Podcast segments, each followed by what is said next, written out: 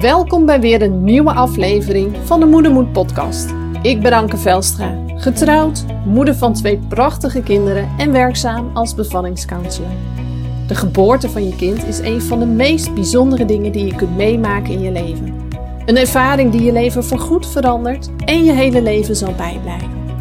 Juist daarom is het belangrijk dat je met een goed gevoel op je bevalling kunt terugkijken. En dat is ook wat ik iedere vrouw gun. Helaas is bevallen niet voor alle vrouwen één grote roze wolk.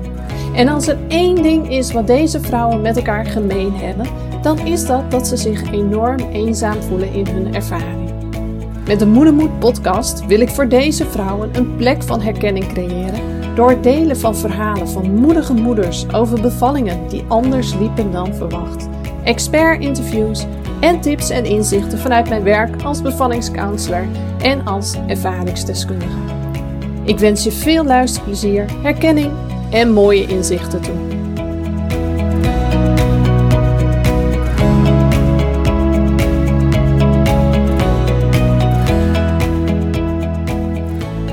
Hey, welkom weer bij een nieuwe aflevering van de Moedermoed podcast. En in deze podcast wil ik het gaan hebben over jij bent de expert van jezelf. Vorige week uh, plaatste ik daarover een, uh, een post op Instagram. Ik had allemaal aardig wat reactie op uh, onder de post, maar ook in DM. En ja, weet je, in een post als je iets schrijft, um, probeer je natuurlijk zo goed mogelijk je verhaal, je gevoelens, je emoties, je drive erin te verwoorden. Maar het is toch soms een beetje lastig. Hè? Um, je, ja, je voegt er wel eens wat emoticons aan toe en dat soort dingen. Maar het is, um, je mist de intonatie van iemand erbij. En juist dat kan zo helpend zijn als je iets wilt veranderen of iets wilt bereiken. Dus vandaar dat ik toch heb besloten om daar nog een podcast over op te nemen. Maar voordat ik het over dit onderwerp ga hebben, wil ik nog eerst even iedereen bedanken uh, voor alle reacties die ik heb gehad op de vorige podcast over mijn, uh, mijn reis naar Amerika, wat ik heb gedaan.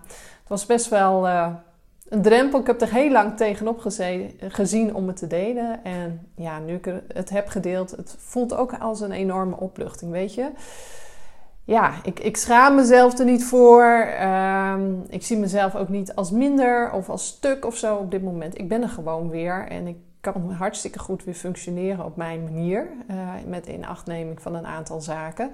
Um, dus ja, weet je, uh, als, als je daar wat van denkt of wat bij voelt, prima. Dan, uh, dan denk je dat maar. Maar dat is niet van mij, dat is, dat is van jou. Dus daar ga ik ook niet mij op aanpassen. Nou ja, Um, klein uitstapje dus. Maar het onderwerp, jij bent expert van jezelf. Um, in mijn werk als bevallingscounselor en inmiddels ook uh, als bijna doula, want ik ben zo'n beetje toe aan mijn afstuderen. Binnenkort ga ik op wacht over een paar weekjes voor mijn eerste, eerste cliënten, mijn afstudeercliënten. Heb dus nog één plekje over voor een afstudeercliënt. Dus hoor je dit en is dit iets voor jou? Laat me weten. En um, maar daarnaast, uh, hè, ik, ik, ik, help als bevallingscounselor uh, vrouwen bijvoorbeeld bij het verwerken van hun uh, bevalling. Maar ik doe ook meer in de preventie, het voorbereiden zeg maar, op een nieuwe bevalling, wanneer je zo'n eerdere heftige ervaring hebt gehad.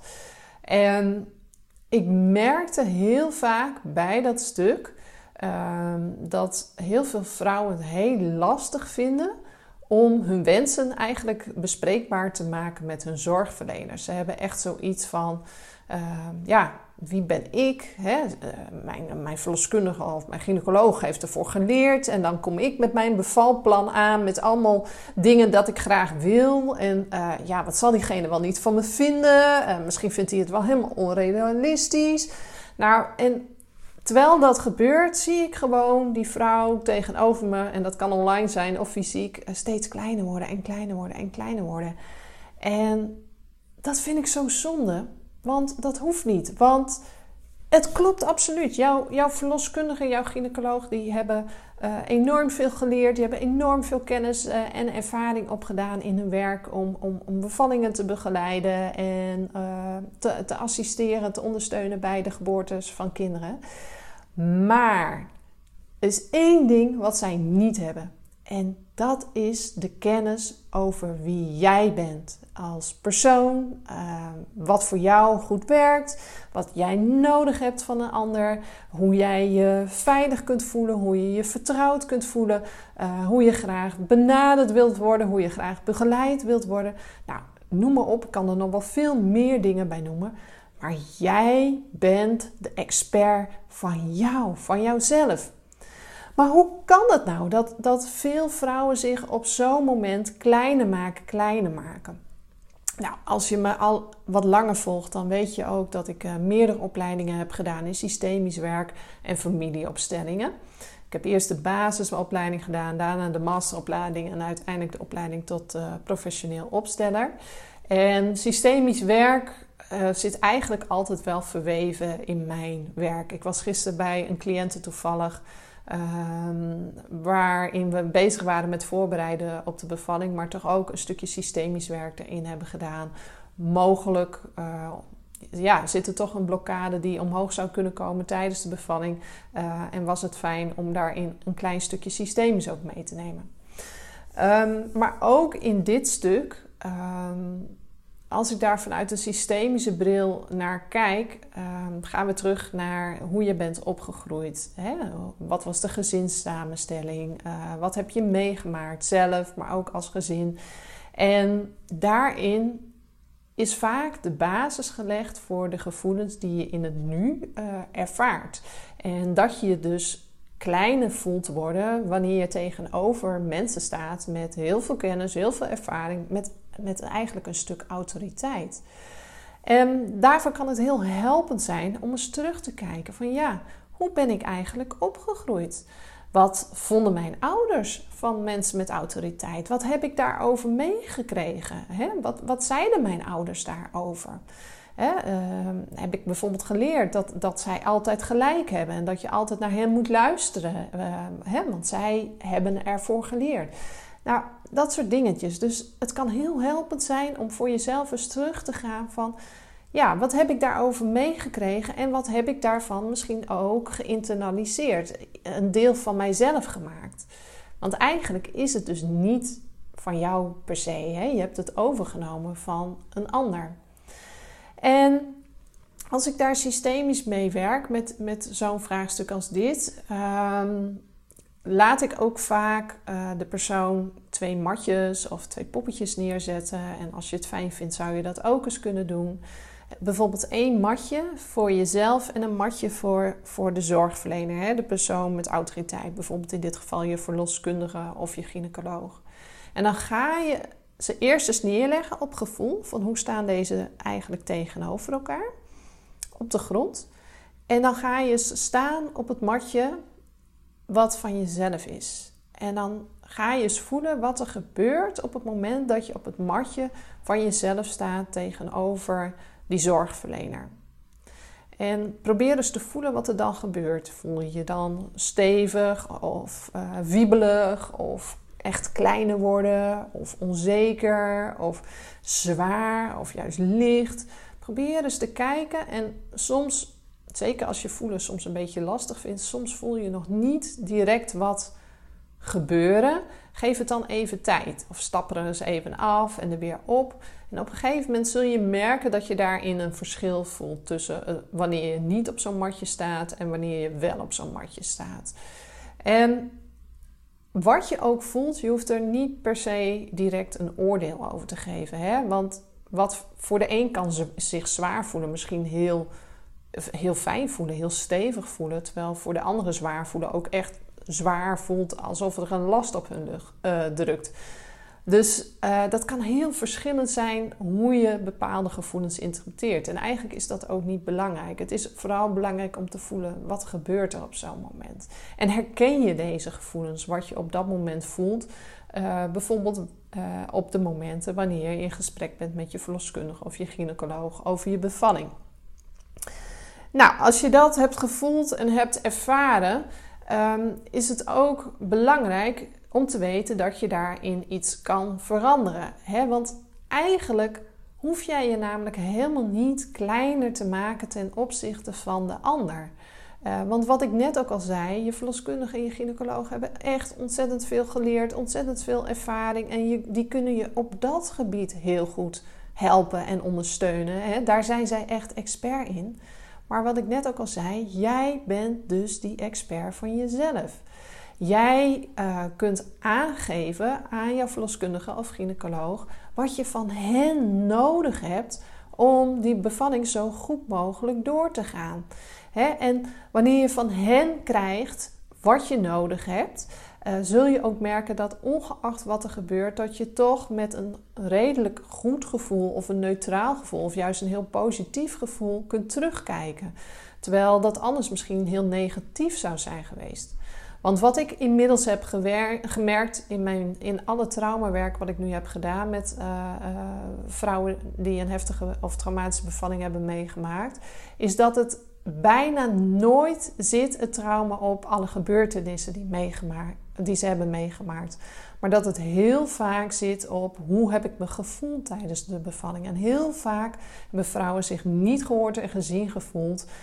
Um, niet um, ja, eigenlijk goed benaderd te hebben gevoeld. Uh, dat er niet goed met hen werd gecommuniceerd en al dat soort dingen. Dus dat was vooral heel heftig. Of een combinatie van beide. Hè? Dus dat er niet goed naar hen geluisterd wordt. Dat ze niet goed gehoord en gezien werden. Dat ze, oh ja, dat wilde ik nog zeggen. Dat ze ook heel veel controleverlies hebben ervaren. Nou, nou dat is een ander verhaal. Natuurlijk verlies je tijdens de bevalling de controle. Soms moet je de controle uit de handen geven. Maar je kunt wel de regie blijven houden. Maar ook dat waren ze helemaal kwijt. Um, en ja, soms is dat dan toch in combinatie met heftige eh, gebeurtenissen, maar het is bijna nooit alleen de heftige gebeurtenissen die spelen. Dus op het moment dat jij dat stuk waar veel vrouwen nu heel negatief op terugkijken, hè, dat stuk regieverlies, controleverlies, uh, slechte communicatie, niet gehoord en gezien worden, als je daar invloed op uit zou kunnen oefenen uh, om dat stuk beter te laten verlopen, ja, wat, wat zou dat uh, voor positieve effecten ook hebben op hoe jij straks kunt terugkijken op je bevalling. Dat is immens. En het is belangrijk om je te realiseren dat jouw zorgverlener. Ja, ik ga ervan uit dat in, in 99% van de gevallen elke zorgverlener een positieve intentie heeft achter zijn of haar gedrag. Ehm, hè, ik bedoel, mensen zijn niet voor niks de zorg ingegaan. Die willen graag andere mensen helpen. Maar dat betekent niet dat de manier waarop ze dat doen ehm, voor jou ook de juiste manier is. Hè. Ze, hebben ervaring opgedaan uh, en hebben daarin een eigen manier ontwikkeld op basis daarvan, uh, waarvan zij denken dat dat goed is. Maar wat goed is voor mij, hoeft niet automatisch ook goed te zijn voor jou. Dus hoe meer jij daar eigenlijk um, expliciet in bent, wat je van hen daarin verwacht, hoe meer zij dus ook kunnen aansluiten bij wat jij nodig hebt.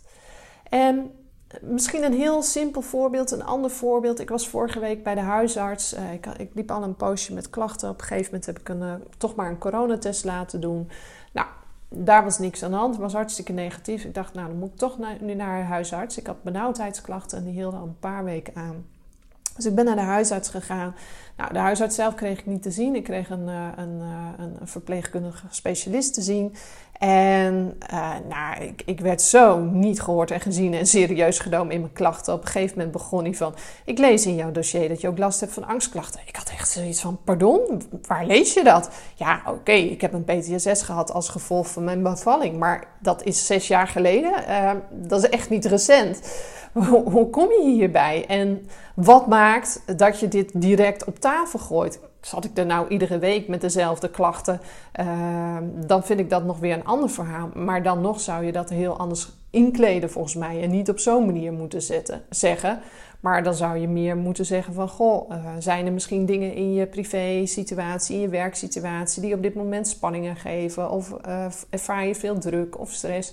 Dat zou een hele andere manier van benaderen zijn dan gewoon zo plat op tafel gooien van uh, uh, heb je ook, uh, ik lees in je dossier dat je angstklachten hebt, dus ik denk dat dit het is. Verdorie, wat was ik kwaad. En dat heb ik ook echt verteld.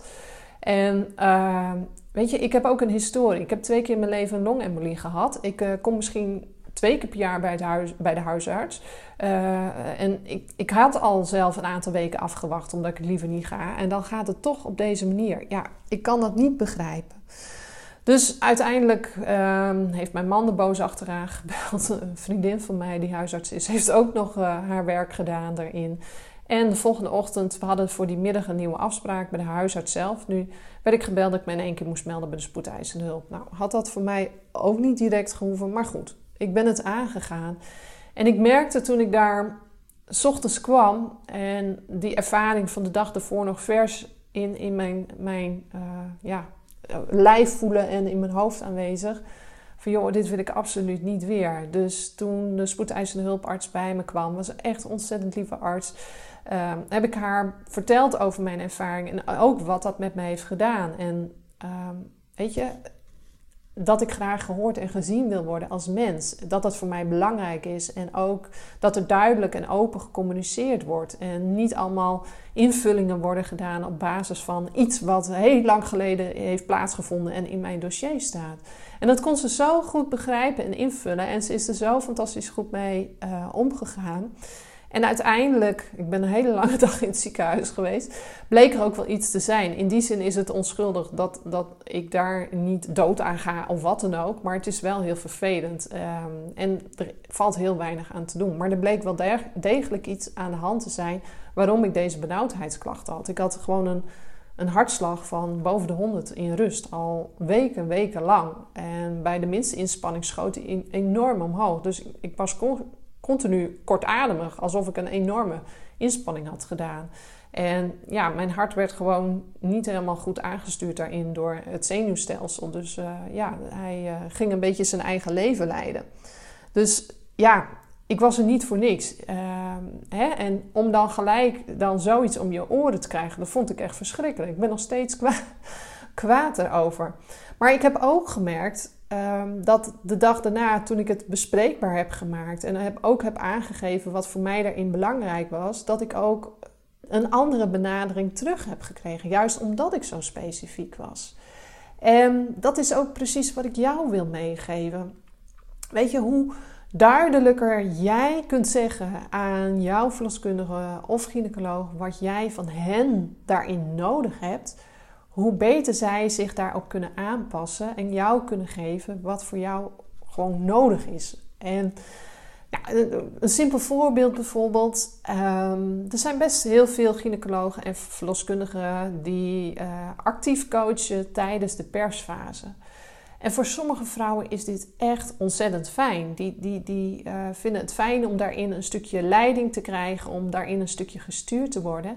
Maar er zijn ook vrouwen voor wie dit juist averechts werkt. Wie het gevoel, die het gevoel krijgen dat als ze op zo'n manier gecoacht worden, dat ze het juist niet goed genoeg doen. En uh, ja, dat raakt vaak ook een stukje oud zeer, uh, een oude overtuiging. Maar dat dat soort dingen dan gebeuren tijdens de bevalling. Dus het is belangrijk uh, om dat vooraf ook te communiceren. Of bijvoorbeeld als kopje ook in je bevalplan te zetten van wat verwacht ik van jou als mijn zorgverlener. En uh, zet er bijvoorbeeld in van ik word liever niet actief gecoacht, uh, maar geef me vooral het vertrouwen hè, dat ik het zelf kan. En laat me dat ook voelen dat je het vertrouwen in me hebt. Of um, weet je, sommige zorgverleners hebben ook de neiging om dingen wat kleiner te maken dan dat ze zijn. Om te spreken van nou dan krijg je een knipje en dat soort dingen. om je niet ongerust te maken of zo. Maar voor sommige mensen werkt dat juist weer averechts. Uh, als er niet heel helder gecommuniceerd wordt en niet de volledige waarheid gedeeld wordt, gaan sommige mensen dat ook invullen en hun eigen plaatje en idee erbij maken. En daarvan krijgen ze stress en angst en weet ik veel wat. Dus juist voor hen kan het weer heel belangrijk zijn om wel uh, alles eerlijk te horen. Dat was voor mezelf bij mijn, mijn laatste bevalling van mijn uh, zoon uh, was dat heel erg belangrijk. Dat stond ook expliciet in mijn plan. Van, het is voor mij belangrijk dat er open en duidelijk gecommuniceerd werd. En dat is ook gebeurd. En dat was ontzettend fijn. En um, een ander ding wat bijvoorbeeld toen in mijn bevalplan stond, um, was... Ik voor mij is het belangrijk dat er een rustige sfeer. Ik, ik kreeg een geplande keizersnede, dat er een rustige sfeer hangt in de operatiekamer. Eh, soms willen ze om de spanning wat te breken, gaan grappen en grollen en zo. En dat wilde ik niet. Ik wilde gewoon helemaal in het moment zijn. Ik bedoel, mijn, mijn kindje ging geboren worden. Ehm, ja, daar, daar heeft bijna acht jaar verlangen tussen gezeten voordat het eindelijk nou, dat ik zover was om, om dit aan te durven. Dus ik wilde geen grapjes en grolletjes om me heen. Ik wilde gewoon een, een, een soort ja, serene rust in, in die ruimte, zodat ik helemaal in het moment kon zijn en ook de ontspanning kon vasthouden.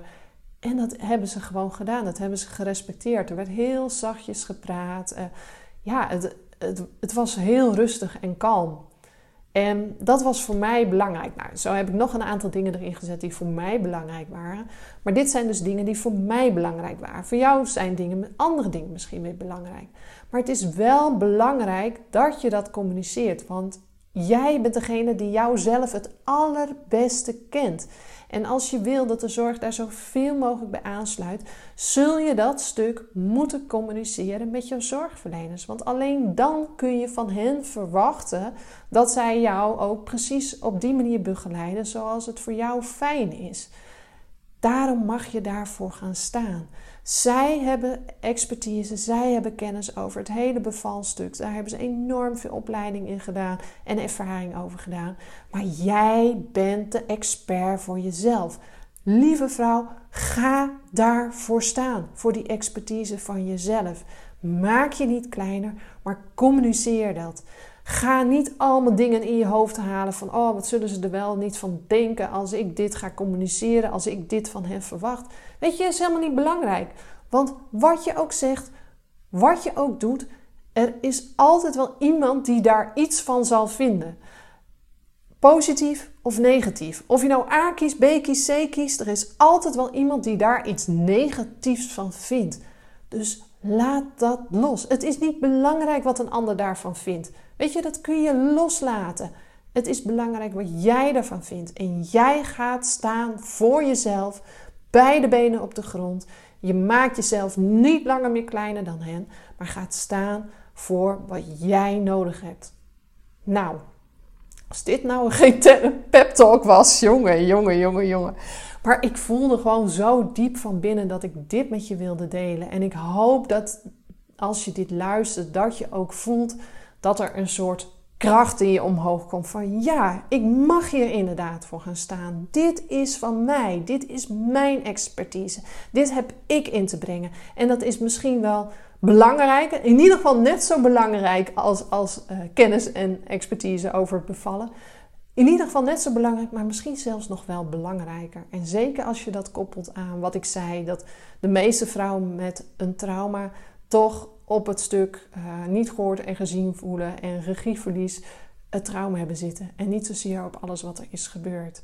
Dus ja, nou, ik kan het nog wel een keer herhalen, maar ik denk dat de boodschap wel is overgekomen. En dat je heel erg hebt gevoeld uh, wat ik daarmee wil zeggen. En ik hoop dat je er iets mee kunt. Nou, ik vind het altijd super leuk. Als je een reactie stuurt naar aanleiding van deze podcast, als je die hebt geluisterd. Uh, wat heb je hier voor jezelf uitgehaald? Heeft dit uh, misschien geholpen om daarin uh, je net een beetje anders te voelen? Heeft het je meer inzicht gegeven? Laat het me alsjeblieft weten. Vind ik super leuk. En ik lees altijd mijn mails zelf. Dus ik stuur ook altijd een reactie terug. Omdat ik dat gewoon.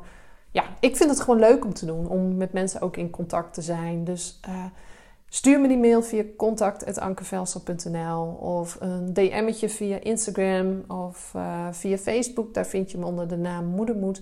Laat het me vooral weten. Vind ik heel erg leuk. Ik hoop echt van harte dat je hier wat mee kunt. Dat je je een stukje sterker voelt, een stukje steviger in je schoenen uh, voelt.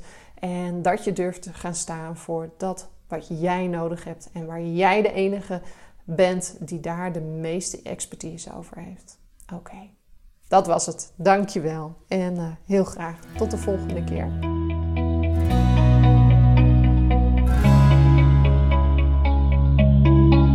Heel erg bedankt voor het luisteren naar deze aflevering van de Moedermoed podcast. Vond je deze aflevering interessant en waardevol? Maak van deze podcast dan geen goed bewaard geheim. Bijvoorbeeld door een screenshot te delen via social media of stories en mij daarin te taggen, of door een review achter te laten op Apple Podcasts. Daardoor wordt de Moedermoed podcast nog beter gevonden en kan ik zoveel meer vrouwen bereiken en ondersteunen die zich nu eenzaam voelen in hun bevalervaring. Dankjewel alvast en heel graag tot de volgende podcast.